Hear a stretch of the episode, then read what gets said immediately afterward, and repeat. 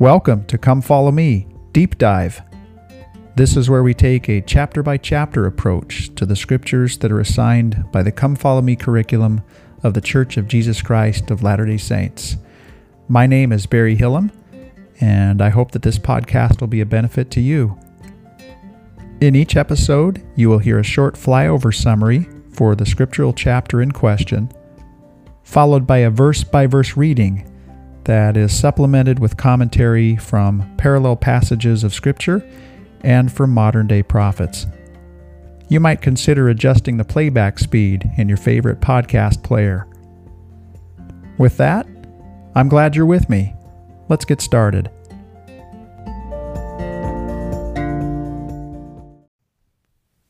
Alma, chapter 6. Well, just having read this incredible sermon by Alma in Alma chapter 5, we now pause and read this short chapter that is in Mormon's language, and he acts in this chapter as narrator, really.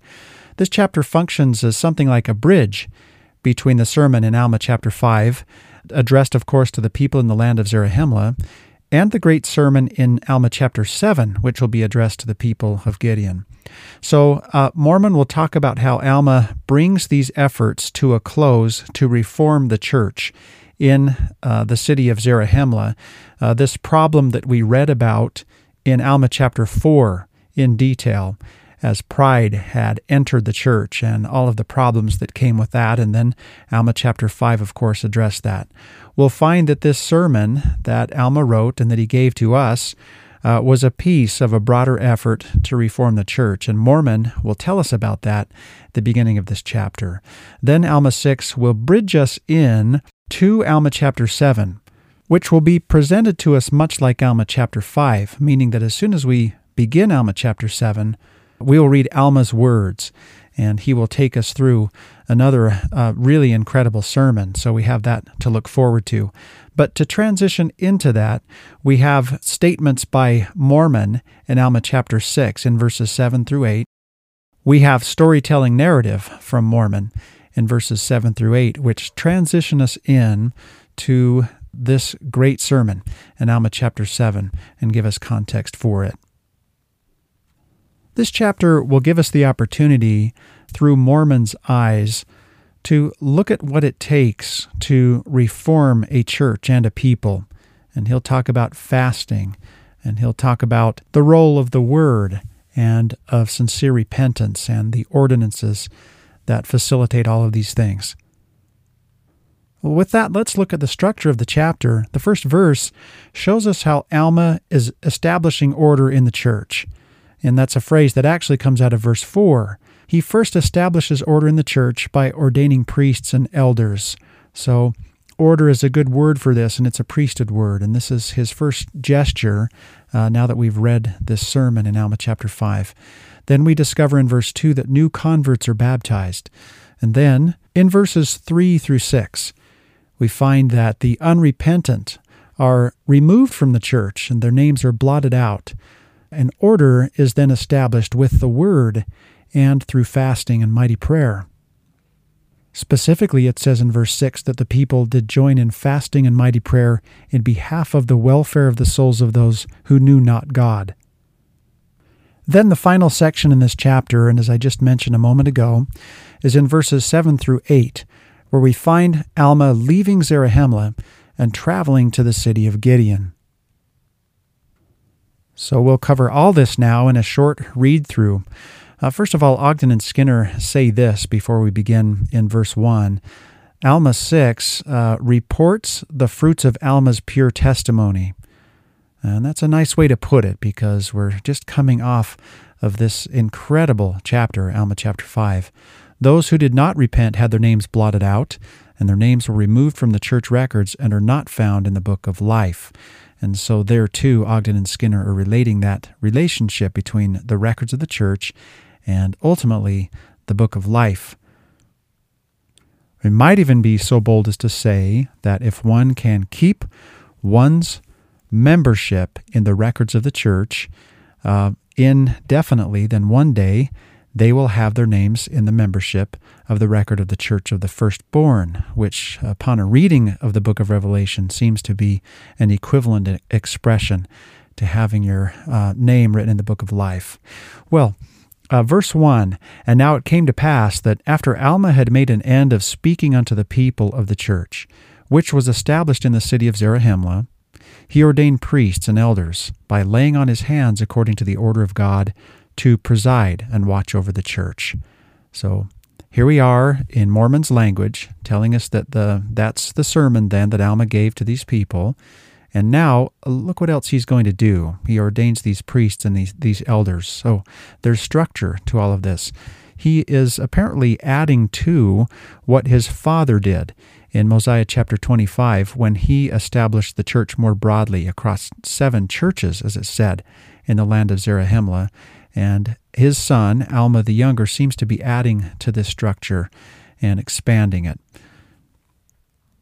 This seems to be uh, for the sake of more oversight, since there's been problems within the church, but also to accommodate growth. Because as we discover in verse 2, it says, And it came to pass that whosoever did not belong to the church, who repented of their sins, were baptized unto repentance and were received into the church.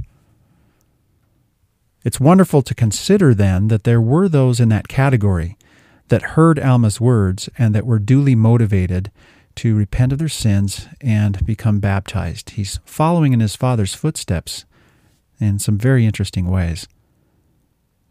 Now, verse 3 turns to address those who are within the church, who even after all of Alma's efforts did still not repent. And it came also, and it also came to pass that whosoever did belong to the church that did not repent of their wickedness and humble themselves before God. I mean those who were lifted up in the pride of their hearts. So, in other words, Mormon means those that he was speaking of in Alma chapter 4. And uh, these are those who remain hard even after all of Alma's efforts. So it's sad news to see that that is the case, but it certainly rings true compared to other scriptural accounts that we've read of those who are lifted up in pride. And of course, those, uh, probably the ultimate example of this is those who surrounded the Savior himself during his mortal ministry, but continued in pride and were not softened enough to accept him. So, as Mormon says, I mean those who were lifted up in the pride of their hearts, the same were rejected, and their names were blotted out that their names were not numbered among those of the righteous. So, language that was used in the previous chapter, and of course was used in Mosiah chapter 26 as well, when Alma the Younger's father dealt with uh, such a comparable problem, it seems, with this rising generation. Now, verse 4 And they thus began to establish the order of the church in the city of Zarahemla. So, by establishing the order of the church, Alma used the power of the word. He called more uh, priests and teachers. He accepted new members into baptism, and for lack of a better term, he pruned the members uh, or, or, the church um, records or membership and um, blotted out the names of those who were no longer numbered among the righteous. Uh, this is from Gerald Hanson's section in uh, a book by Nyman and Tate that is called Alma. And, and this is a section, presumably a chapter, that says Book of Alma as a prototype. So here's what Hanson writes In Zarahemla, Alma admonished the people to change their hearts and then called them to repentance with straightforward questions. Of course, this is a reference to Alma chapter 5. When he finished his questioning, he did not invite the members to come to Christ, as he did the non members, but commanded them to repent. We saw evidence of that in the very last verse of Alma chapter 5 uh, when he says by way of commandment, and then to those who are not members by way of invitation. He even found it necessary to excommunicate those who would not repent because of the pride of their hearts. Alma's preaching, the excommunications, and the ordination of new priesthood leaders were apparently all necessary to reestablish the order of the church again in Zarahemla. Verse 5, Mormon continues now, I would that ye should understand that the word of God was liberal unto all. It's as though he's responding to, to us uh, reading what we have so far and saying, after all that Alma has preached and taught, uh, there are still those who didn't respond well to it. And was it really necessary to excommunicate some? That seems to be what Mormon is addressing here when he says, listen, we've done all we can, or Alma has done all he can, and ye should understand that the word of God was liberal unto all, that none were deprived of the privilege of assembling themselves together to hear the word of the Lord. Uh, we know that this will be true more broadly for all of God's children, that all, uh, none will be deprived of the opportunity of accepting Christ as their Savior. Verse 6 Nevertheless, the children of God were commanded that they should gather themselves together oft and join in fasting and mighty prayer in behalf of the welfare of the souls who knew not God. Uh, the souls of those who knew not God. Uh, and so Mormon seems to be saying that yes, there are those who did not make it onto the membership of the church, either because they were not yet converted or they're in some disciplinary process or remedial process where they had to be excommunicated. And so uh, a, another way of handling that is to acknowledge that this is an ongoing process and that the uh, members of the church would join together in fasting and mighty prayer on the behalf of those who are in that category. This is from Ogden and Skinner. Uh, the Word of God was liberal unto all. The Book of Mormon uses the term liberal in the sense of freely available and generous.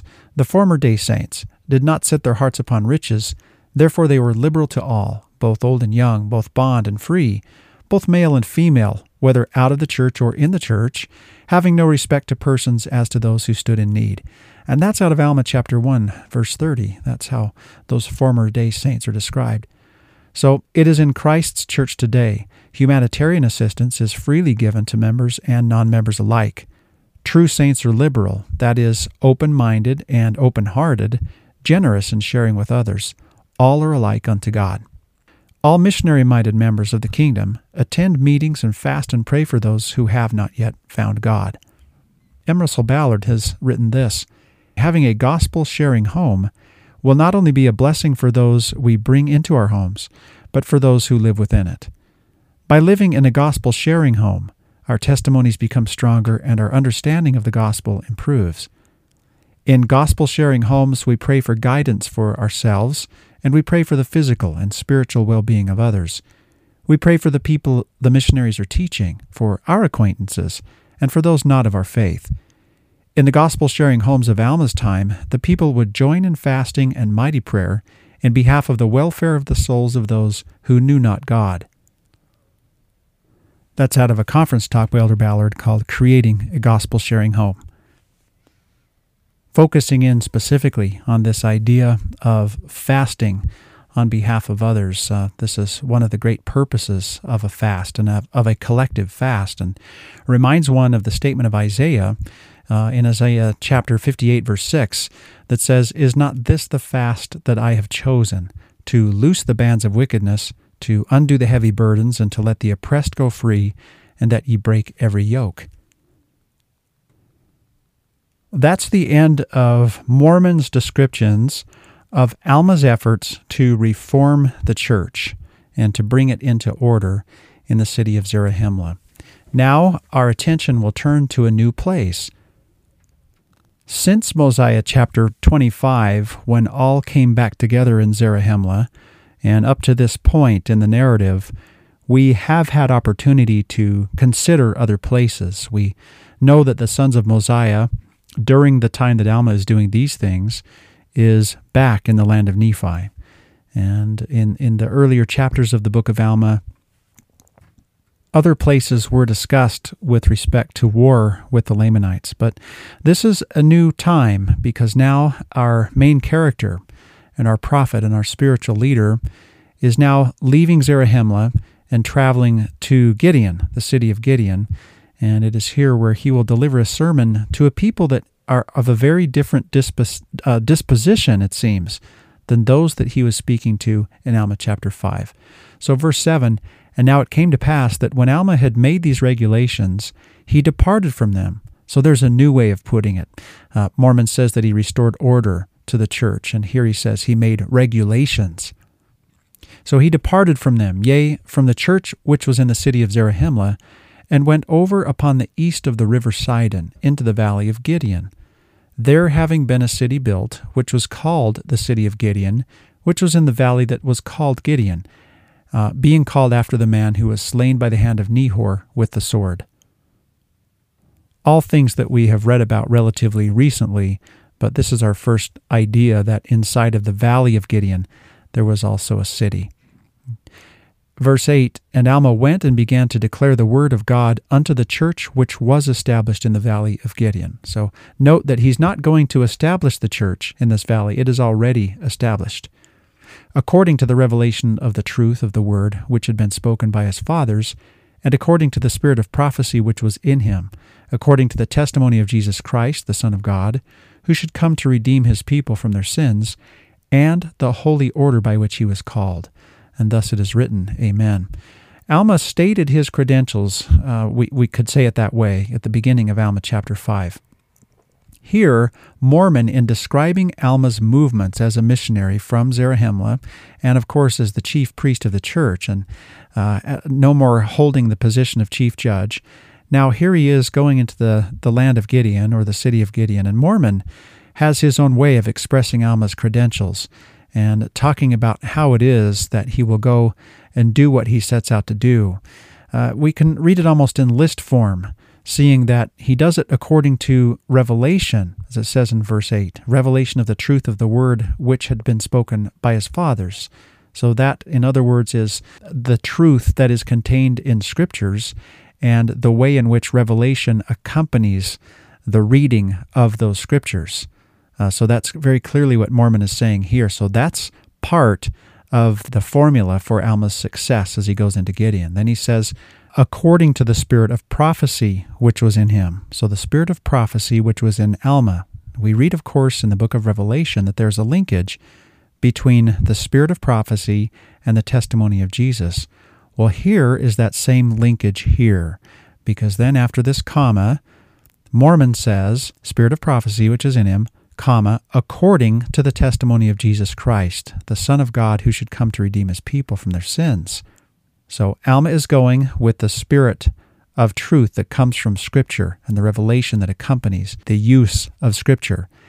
Then he's coming according to the spirit of prophecy, which is linked to the testimony of Jesus Christ. So that's the second thing. And the third thing that he lists is that he comes by the authority of the holy order by which he was called which is also a really critical piece of this. So it's interesting to, to look at those three things and read them as a list in that manner and to consider their meaning today and how they might apply to modern day missionary work. Well, uh, this is from History of the Church, which supports this idea of the spirit of prophecy and its linkage to a testimony of Jesus Christ. The prophet Joseph Smith said, God, in his superior wisdom, has always given his saints wherever he had any on the earth, the same Spirit. And that Spirit, as John says, is the true Spirit of prophecy, which is the testimony of Jesus. Well, this is Alma chapter 6, then, and this really does help us move in. These last two verses help us in particular to contextualize what it is that we're about to read in Alma chapter 7, so that we can fully appreciate that Alma has now set his efforts aside, at least as far as physically being there in the city of Zarahemla and is now coming to Gideon. Uh, it'll be evident as we read in Alma chapter 7 that these people have a different set of needs and they are spiritually in a different place than the people that Alma was speaking to in Zarahemla. So we have all that to look forward to. And this brings us to the end of Alma chapter 6.